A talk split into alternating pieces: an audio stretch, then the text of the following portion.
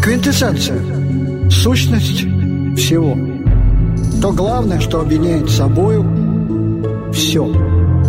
Личность Иисуса Христа. Иисуса Христа. Иисуса Христа.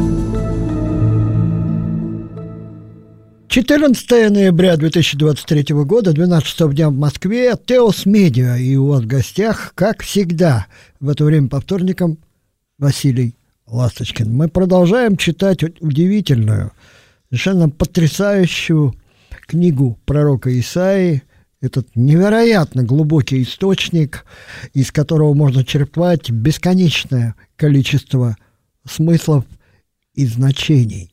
А, и мы с вами в прошлый вторник начали а, такую мини-серию, что ли, передач под общим названием «Вечная судьба и временная участь».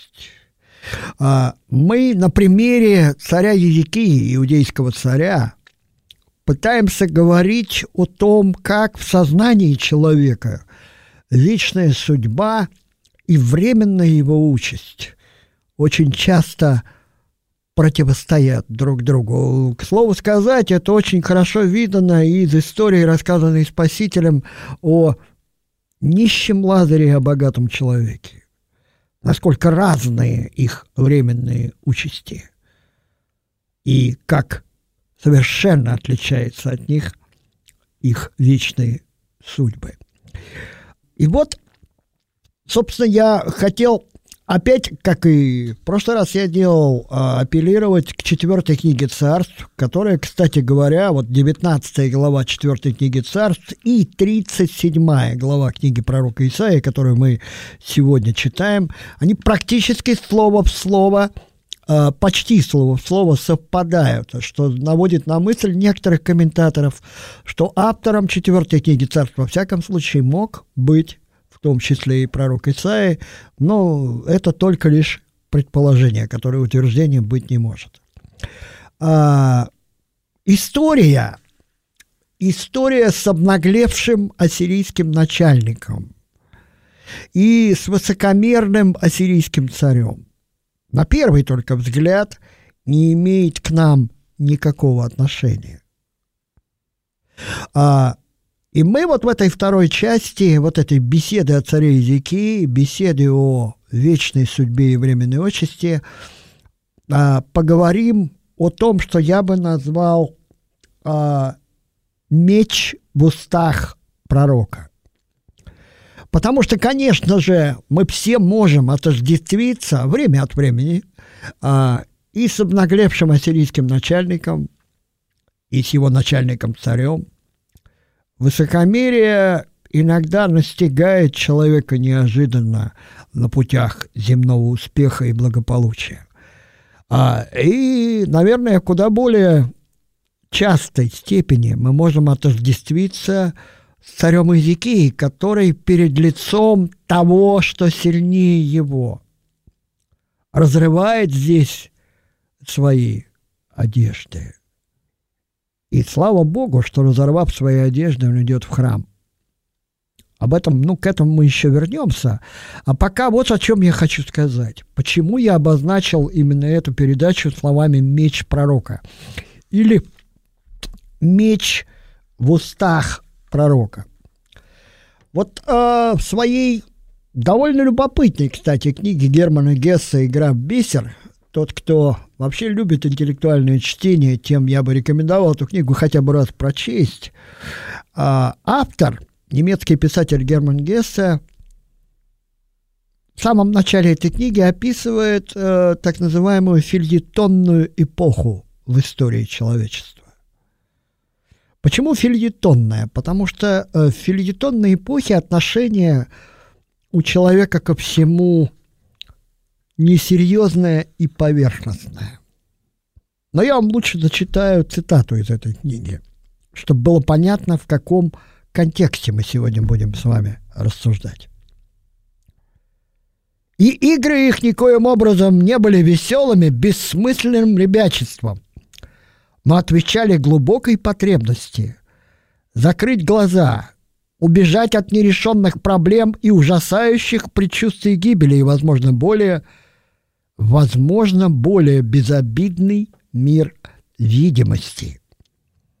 Они прилежно учились управлять автомобилем, играть в замысловатые карточные игры, отдавались разгадке кроссвордов, ибо перед лицом смерти, страха, боли, голода они были почти всегда беспомощны. Вот потрясающе, как сказано. Лучше не скажешь. Мы живем во времена игр, во времена, я бы так сказал, массового бегства в эти кроссворды, в эти дела, в эти игры, а, потому что человек боится этого конфликта между вечной судьбой и временной судьбой. И поэтому а, религиозное сознание сегодняшнее, оно отождествляет временную участь с вечной судьбой. Оно не хочет смотреть на их противоречия. В этом современном религиозном сознании нищий Лазарь ни в коем случае не должен лежать у ворот. Он должен добиться успеха и стать талантливым бизнесменом. Потому что он крестьянин. Это уж, простите мне, такой сарказм, да? Что происходит здесь а, и с чем мы имеем дело вот в этом эпизоде, когда царь Иезекия идет в храм, разорвав перед этим одежды. Слово Исайи, меч в устах пророка, разрубает узы ярма. Ярма временной участи и освобождает бессмертную душу человека во вла- от власти приходящего, простор вечного. Мне кажется, именно в этом смысле стоит понять слова, принять отчасти слова Спасителя о том, что он принес не мир, а меч. А об этом вот Матфей, Евангелие от Матфея, десятая глава, мы с вами читаем эти слова, правда, несколько в ином контексте. Уж я, простите меня, их из того контекста перенес в этот. Ведь о чем речь идет?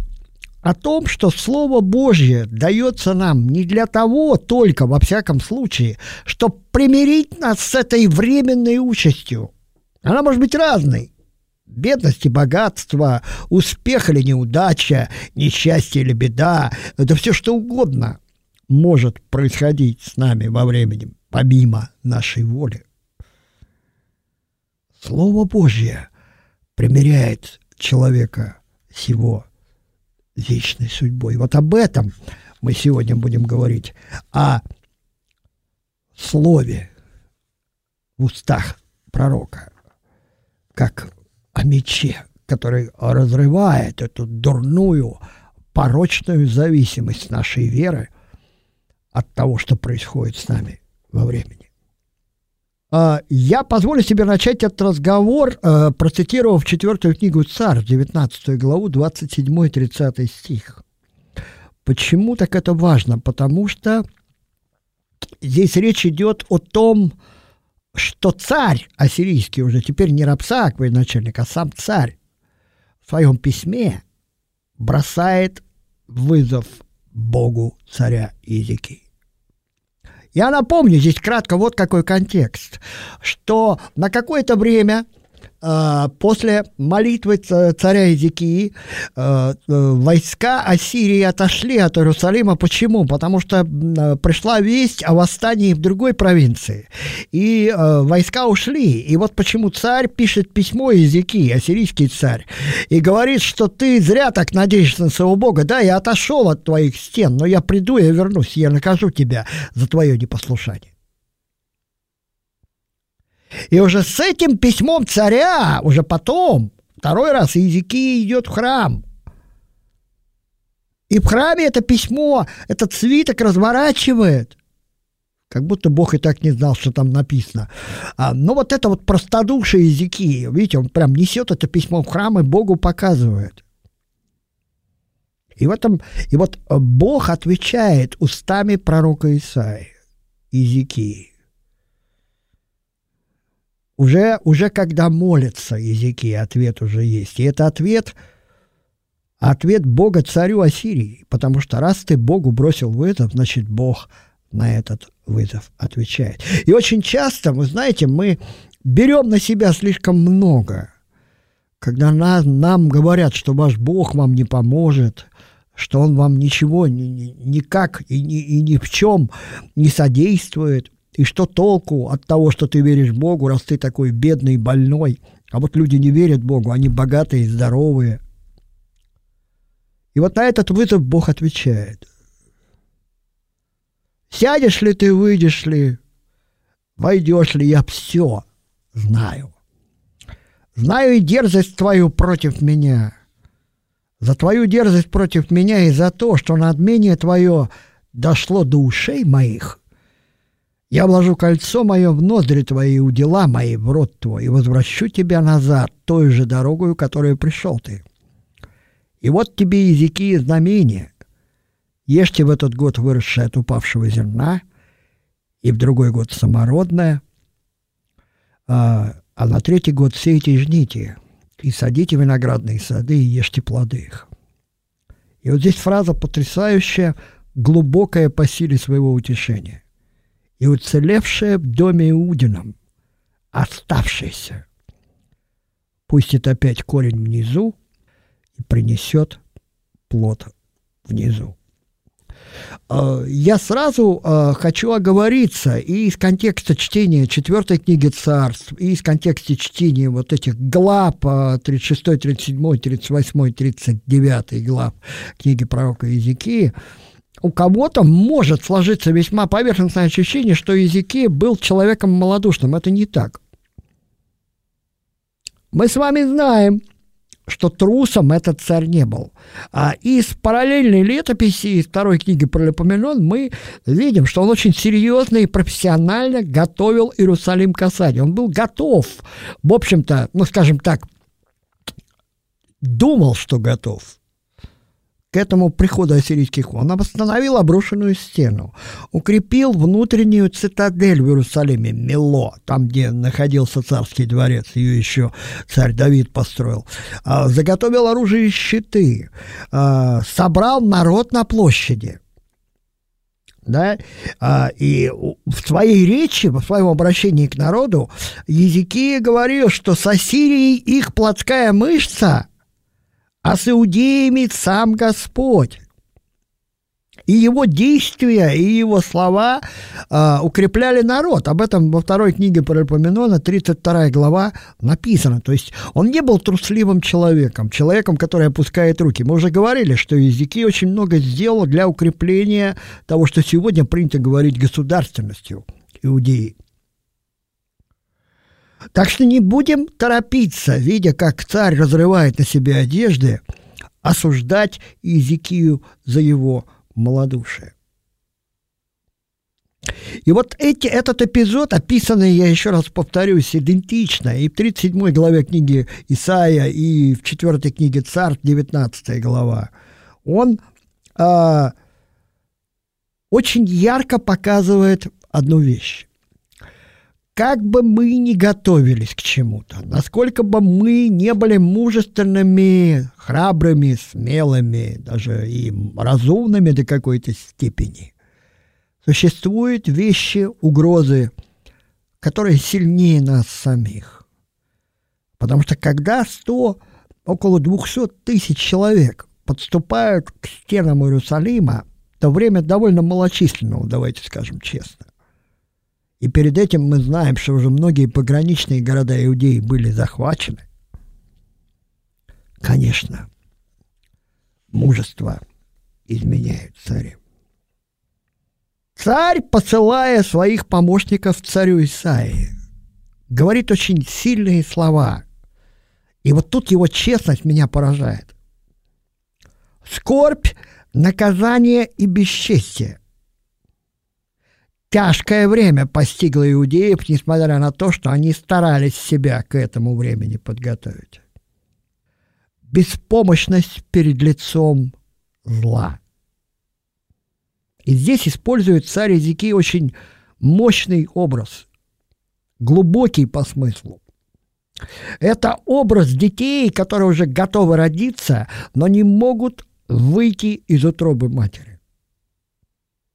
Я позволю себе такое вот сравнение. Да? Представьте себе солдата, который, вызвавшись добровольцем пойти на войну для того, чтобы защищать свою родину, свою семью, своих близких, да, воодушевленный, вдохновленный мужеством, подготовленный, и солдат, которого учили, готовили. И вот вдруг этот солдат сидит в окопе и видит едущий на него танк. Мужество, которое в нем было изначально, когда он шел на войну, оно никуда не делось. Оно просто не может выйти наружу. Такова власть иногда внешнего страха. Этому мужеству очень нелегко выйти наружу. И вот здесь я позволю себе вот какое высказывание. Иногда в ситуациях, подобно той, в которой оказался Иезекия и весь иудейский народ, и, кстати говоря, вместе с пророком Исаией, потому что Исаия в этом же Иерусалиме живет, за этими же стенами, и он видит те же самые войска вокруг города.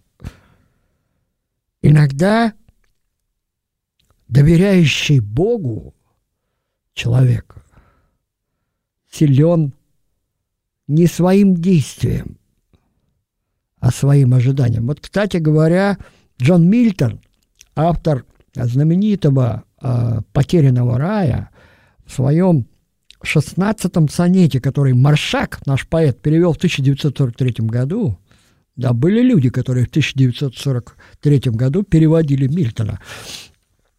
Э, вот что пишет. «Я вопрошаю, но в ответ сурово терпенье мне твердит, не просит Бог людских трудов, Он властвует над всеми. Служа Ему по тысячам дорог, мы все спешим, влача земное бремя.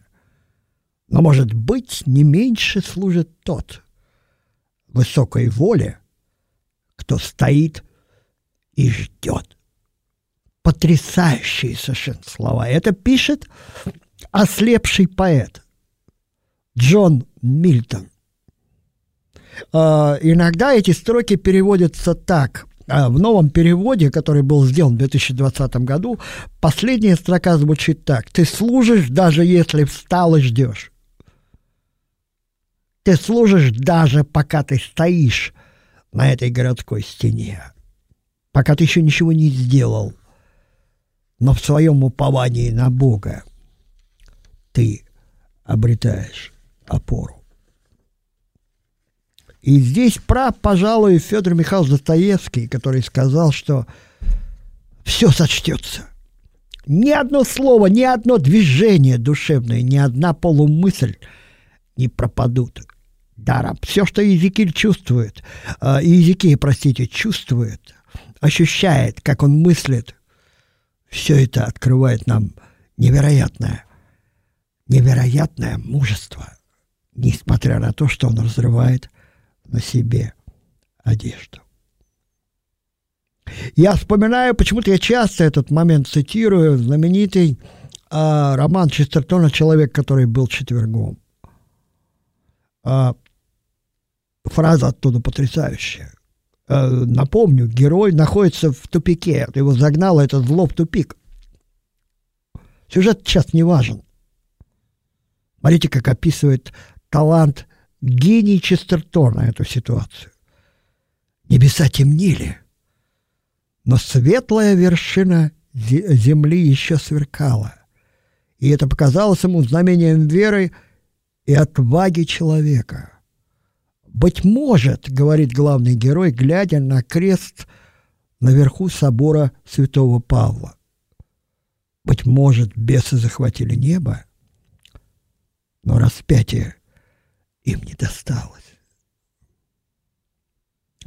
И вот в этом своем обращении к пророку Исаии, Иезекия, который ждет слова, слово от Бога, который не нуждается в человеческой помощи. От Бога, которому брошен вызов со стороны врага народа Божьего.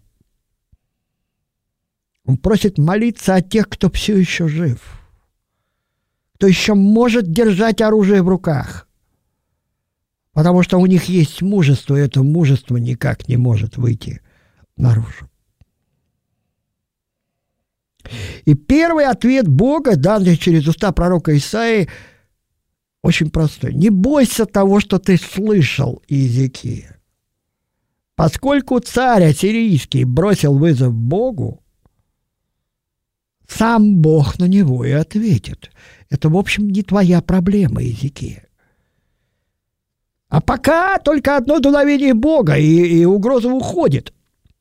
Мы с вами знаем, а, в еврейском тексте седьмого, седьмого стиха девятнадцатой главы четвёртой книги Царств речь идет о том, что вот этим дуновением стала весть о том, что Ливна восстала против Ассирии, и войско пошло на войну с Эфиопией. Господь отвел войска Сенахерима, ассирийского царя, от стен Иерусалима. Такое временное облегчение. Угроза не отстранена пока. Точнее, не, не истреблена, она пока отстранена. Однако ассирийский царь, как мы с вами знаем, читая эти тексты, удивительные, еще раз говорю, тексты, и динамика такая восхитительная, который внезапно поменял вот этот царь планы свои военные, все же не забывает о непокорных евреях. И вновь посылает посольство царю Иезекии, которое доставляет уже его собственное послание. Тебе же не кто-то говорит от имени царя, теперь сам царь в письменном виде обращается к царю Иудеи. И, кстати говоря, эту делегацию свою он просит прибавить на словах, что я, мол, еще до вас доберусь. Подождите. Потому что не было еще ни одного государства тогда, которое уцелело бы под железной пятой Ассирии. Я еще раз позволю себе обратить а, наши взоры в совсем недавнюю историю Второй мировой войны и нашей Великой Отечественной, когда казалось, что нет ничего, что может противостоять этой мощи э, германской армии, которая своими танковыми колониями всю Европу рассекла и дошла почти до Москвы. Кстати говоря, за очень короткое время. Вот э, что здесь происходит э, с царем Иезекией, вот когда он уже идет в храм и разворачивает это письмо, да, это когда вот, знаете, бою, я уж сравниваю такие военные образы, использую, чтобы, может быть, было понятно с эмоциональной точки зрения, что чувствовала Иезекия, да? Представьте себе, что вы чувствуете свист бомбы, да, и эта бомба взорвалась далеко от вас, вас это не задело никак. Вы чувствуете чувство облегчения, испытываете, да, и вдруг свистит вторая бомба, летит, и это может попасть уже в вас.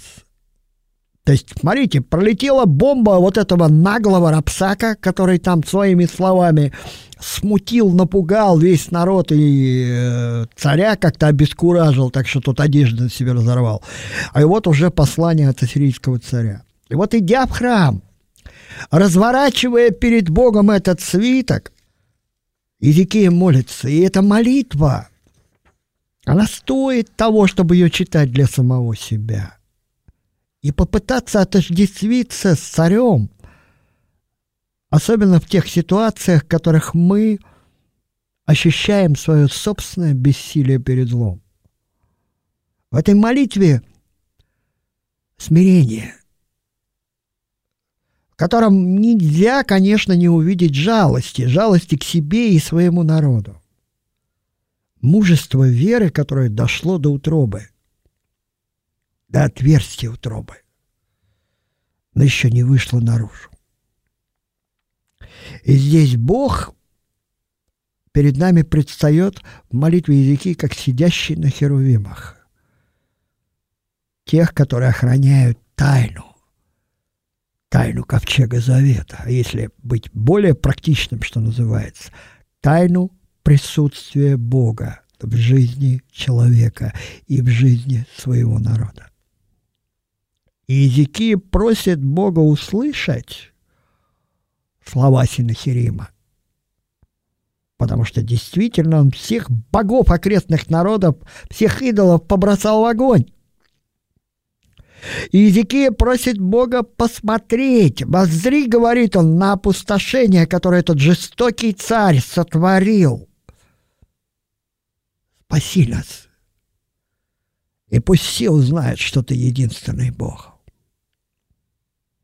И судя по динамике, вот, вот в контексте, особенно тридцать седьмой главы книги пророка Исаии, Бог отвечает на молитву Иезекии. Пророку Исаии он дает ответ еще тогда, когда Иезекия молится в храме. И смотрите, какой ответ потрясающий. «Не только не войдет в Иерусалим армия царя Сеннахерима, но даже ни одного выстрела, ни одной стрелы не успеют они выпустить по жителям Иудеи. Не успеют насыпать вал для сада, вообще ничего не успеют сделать. Над царем будут смеяться иудейские девушки, глядя со стен города, как эта армия убегает от стен Иерусалима». Я напомню, в этом предсказанном уже чуде сто восемьдесят пять тысяч человек были повержены насмерть рукой Бога. Цитируя часть послания Сеннахерима в своей проповеди в этом мече, разрубающего дурную порочную зависимость от временной участи, Исайя цитирует части этого письма. «Наглость и пустая похвальба. Вот что такое твое письмо, Сеннахерим. Ты что, действительно думаешь, что ты ступнями ног своей армии высушишь все реки? Ну, смешно. Господь знает, знает дерзость, дерзость причем неслыханную». В еврейском тексте двадцать седьмого стиха девятнадцатой главы книги четвёртой, четвёртой книги Царств, я ее тоже цитирую здесь, да, используется слово, которое можно перенести как «гнев». То есть царь Сеннахерим гневался на Бога, подумайте только, за то, что Бог защищает иудеев. Вот как. А, очень любопытно. Ведь что такое, в конце концов, дерзость? Это ведь внешняя черта характера, противоположность робости и боязливости. В своей наглой надменности Сеннахерим гневался на Бога, который не предал ему в руки иудеев. Можно и так сказать. До какого безумия доходят вот эти вот Наполеоны, да, как там у Пушкина, мы все хотим Наполеоны, да? И вот здесь очень важно понять. Вот смотрите, Бахтин пишет, что жизнь, не знающая воздуха, которым она дышит, наивна. Но в покаянные и просительные тона самоотчета и исповеди вдруг врываются новые тона веры и надежды, дающие, делающие возможным молитвенный строй. Вот, вот что здесь нам в этой истории представляется важным. Молитвенный строй. Никаких иллюзий у Иезекии нет. Он дышит этим воздухом угрозы, беды, несчастья, зла, перед которым он бессилен. И вместе с тем, входя в храм, входя в присутствие Богу, он открывает свое сердце и душу. И очень любопытно было бы здесь привести э, высказывание немецкого богослова Пауля Тиллиха, который, которое мне нравится именно относительно молитвы. «Всякая серьезная молитва обладает силой не благодаря интенсивности выраженного в ней желания, но благодаря вере человека в направляющую созидательность Бога». Вот. Вот именно эта вера преображает ситуацию, в которой находится Иезекия. Знаете, как есть высказывания одного полководца, когда он говорит, ну, казалось бы, все плохо, впереди враг, сзади враг, справа и слева, нас окружили, ну, теперь-то этому врагу никуда от нас не деться. И вот, сравнивая ассирийского царя Сеннахерима с животным, которое в нос вдевают кольцо и волокут его куда-то против своей воли. Бог в своем ответе на молитву Иезекии устами Исаия, что называется, все ставит на свои места. Ну, давайте прервемся на небольшую паузу. Мне надо немножко перевести дыхание. Оставайтесь, пожалуйста, с нами. Скоро мы вернемся в эфир.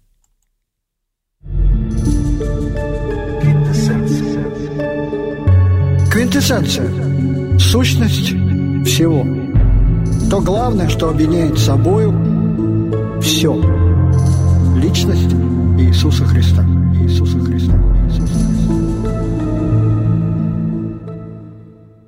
четырнадцатое ноября две тысячи двадцать третьего года, двенадцать часов тридцать одна минута московского времени, Василий Ласточкин на Теос Медиа, и, как всегда, в это время по вторникам, и мы, читая книгу пророка Исаии, говорим, рассказываем, рассуждаем, пытаемся вникнуть а, в этот удивительный контекст а, противостояния вечной судьбы и временной участи в сознании человека. Вторая передача посвящена этой теме уже, и мы говорим сегодня о том, как слово в устах пророка, которое становится мечом, разрубает дурную зависимость от временной участи.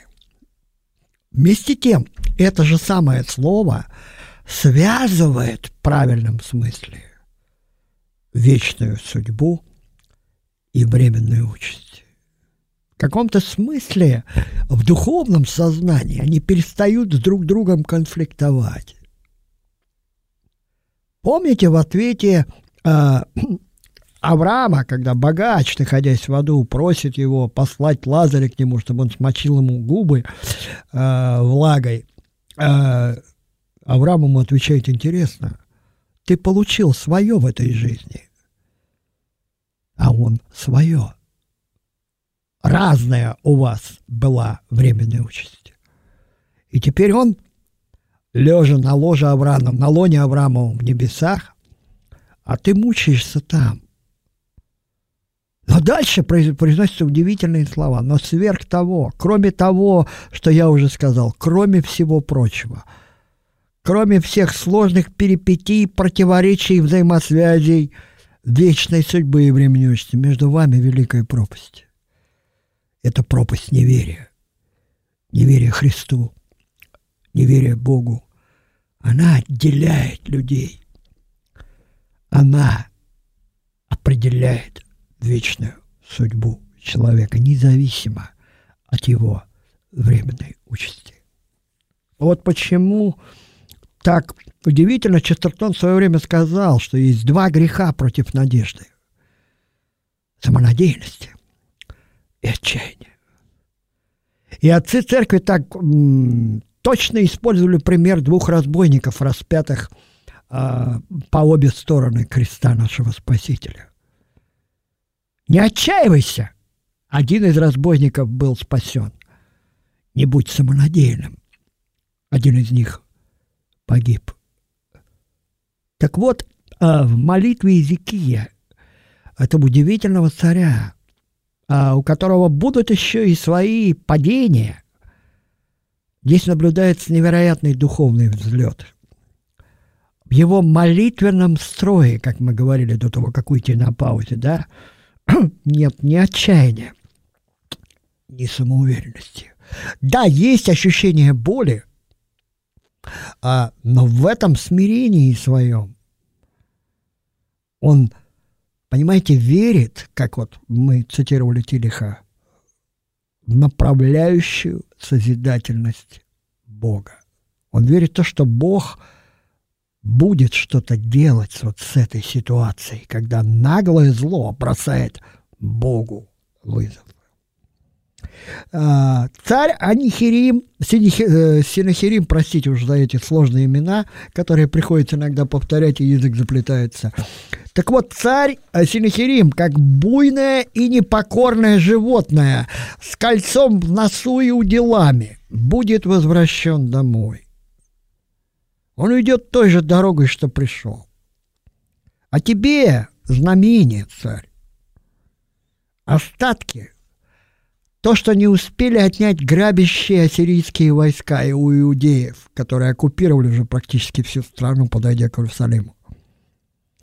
А, вам их хватит. Во второй год будете есть то, что сама земля родит. А в третий год будете сеять и пахать. Смотрите, вместе с образом этого мужества, ребенка, которое дошло до отверстия утробы и не может выйти, Господь дает иной образ. Образ корня внизу и плода вверху. Речь идет, конечно же, об остатке. О том, что остается в человеке, в обществе. О том остатке, которое, спасение которого а, Господь обещает устами всех пророков без исключения. Об этом остатке, кстати говоря, свидетельствует и апостол Павел, который остался из малочисленного и почти исчезнувшего колена Вениамина. Он об этом пишет в послании к римлянам с девятой по одиннадцатую главу.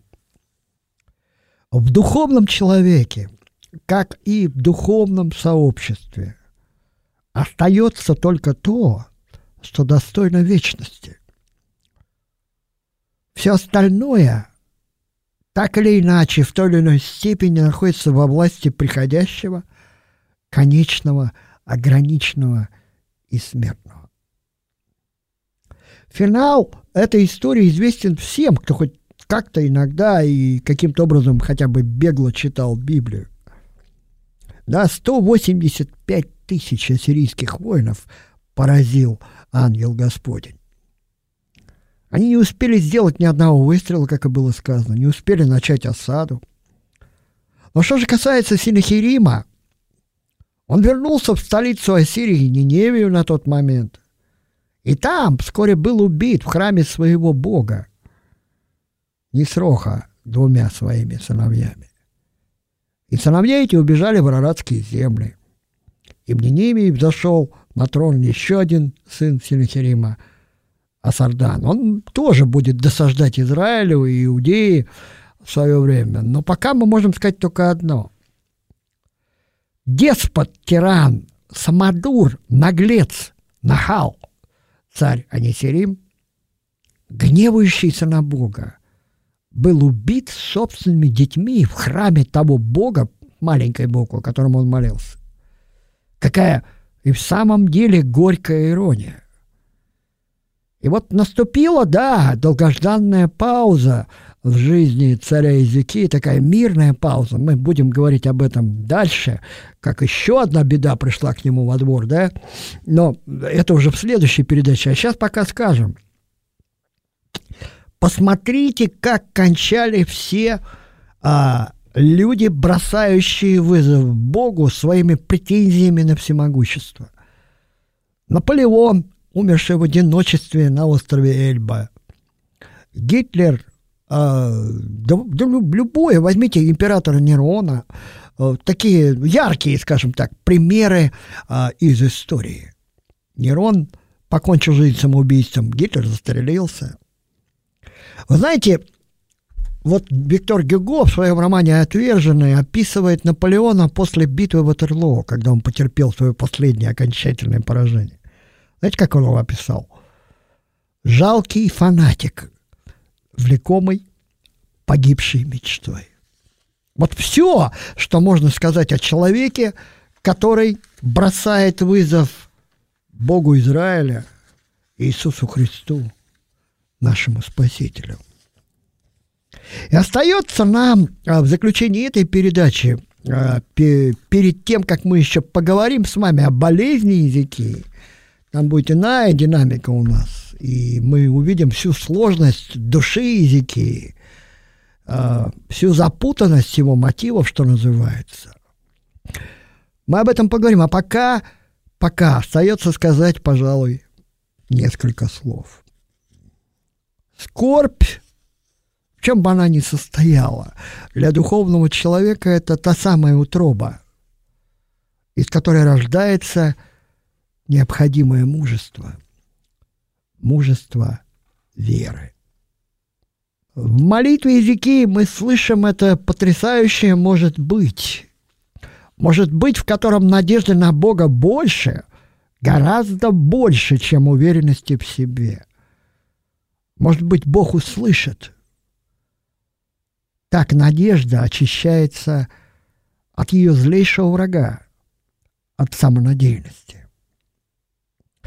Дальше мы можем сделать вот какой вывод отсюда, что чем сильнее угроза, тем ярче свет веры Христовой. В веках, в столетиях наглые речи царя Синахирима откликаются эхом, чего только не обещали и чем только не грозили тираны. И ничего, ничего из их вызова Богу не получилось. И вот царь перед нами здесь, в этой истории, предстает как бы в двух, в двух состояниях. В первом он раздирает на себе одежды, во втором он читает письмо царя Синахирима, молясь в храме. В молитве, вот в этом молитвенном строе царя Иезекии, мы видим признание горькой правды. Правды о том, что мы, слабые, ограниченные люди, не можем ответить на тот вызов, который зло, живущее во времени, бросает всемогущему и вечному Богу. Перед лицом настоящего зла, не игрушечного, перед лицом сильнейшей лжи человек сам по себе устоять не может без риска утратить свою человечность, я так скажу. Вот почему я в начале этой передачи цитировал вам Германа Гесса «Игру в бисер». Люди, ведь понимаете, большинство из нас играет иногда в жизнь, в религию, отгадываем кроссворды, учимся водить автомобили, бежим, бежим от этого противостояния вечной судьбы и временной участи. Как не хочется иногда думать о том, что идти за Христом значит страдать за Него, правда? И начинаются вот эти вот религиозные игры. А настоящая ситуация, в которой мы видим свою беззащитность и разрываем на себе одежду. Что такое разрывание одежды? Это отказ от внешней тождественности, ведь одежды на Иезекии были царские. Ответ Бога на этот вызов, он, в общем-то, одинаков для всех богопротивников и богоборцев. Дерзость против Бога никогда не останется безнаказанной, как пишет позже апостол Павел, да, не обманывайтесь, Бог поругаем не бывает. А, и в истории достаточно примеров, фактов в истории о том, что такие люди никогда не заканчивают хорошо. Это я так в кавычках говорю. А, я думаю, что в нашей стране, и совсем недавняя история об этом свидетельствует, мы очень дорогую цену заплатили за тот вызов, который бросили Богу люди, пришедшие к власти в тысяча девятьсот семнадцатом году. Потому что богоотрицание было государственной политикой у нас довольно долгое время. И только в тысяча девятьсот сорок третьем году мы более или менее вернулись э, хоть какой-то религии. Да, было разрешено духовные семинарии, церкви устанавливаться стали. Потом при Хрущеве опять эти... пошла эпоха гонения колоссального. И вот это свидетельство, вот этой истории, рассказанной пророком Исаией, оно убеждает нас в том, что Слово Божье, данное нам Богом, Слово, которое мы воспринимаем в этом молитвенном строе, оно дает нам возможность жить и ощущать в себе эту тайну, которую постигнуть до конца невозможно.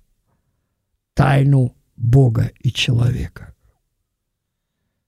«Тайна сия велика, — говорит апостол Павел, — я говорю по отношению ко Христу и к Церкви». Мы живем с вами в эпоху, когда, по словам Дитриха Бонхёффера, душа подвергается сильнейшему соблазну.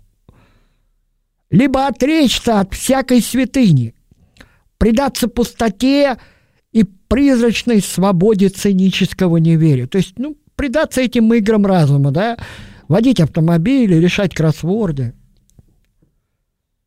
Либо э, с холодной ненавистью отвернуться от мира и замкнуться в себе. Вот они, две альтернативы, которые предлагает э, сознание, не опирающееся на веру Христову. Либо замкнись в себе, либо растворись в мире, да? А, Бог предлагает нечто другое. Об этом пишет очень здорово Семён Франк в своей знаменитой работе «Крушение кумиров». «Тише, — сказал я душе, — жди без надежды, ибо надеемся мы не на то, что нам следует. Жди без любви, ибо любим мы тоже не то, что нам следует. Есть еще вера, но вера, любовь и надежда всегда в ожидании. Жди без мысли, ведь ты еще не созрел для мысли. И тьма станет светом, а неподвижность — ритмом». Это написал английский поэт Томас Стернс Элиот.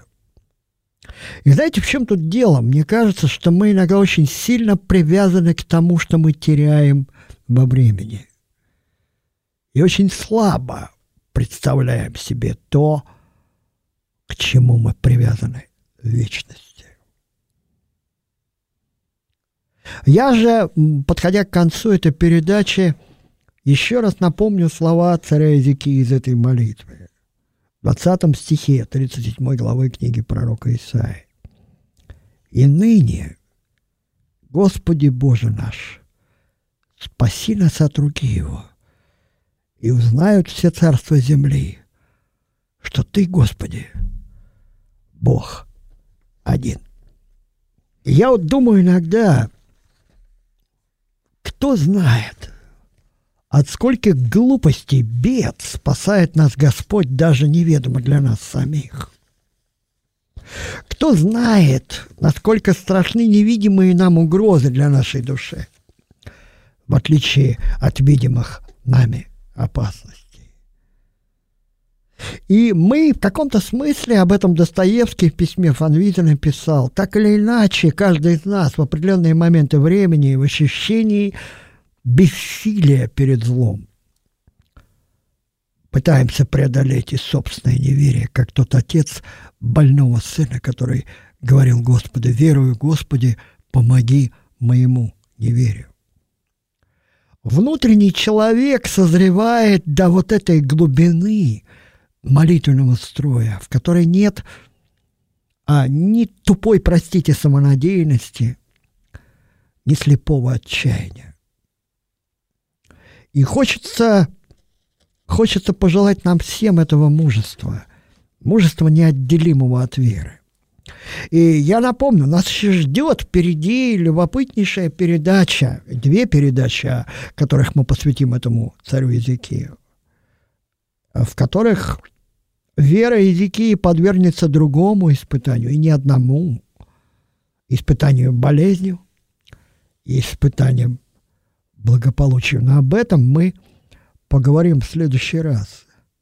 А пока пожелаю нам всем вот в этом состоянии странном, которое бросает, э, реакции на вызов, которое бросает зло нам, э, всему, что в нас осталось, крепнуть в своем доверии Христу, потому что вера Христова, как сказал Николай Лесков, просвещает все.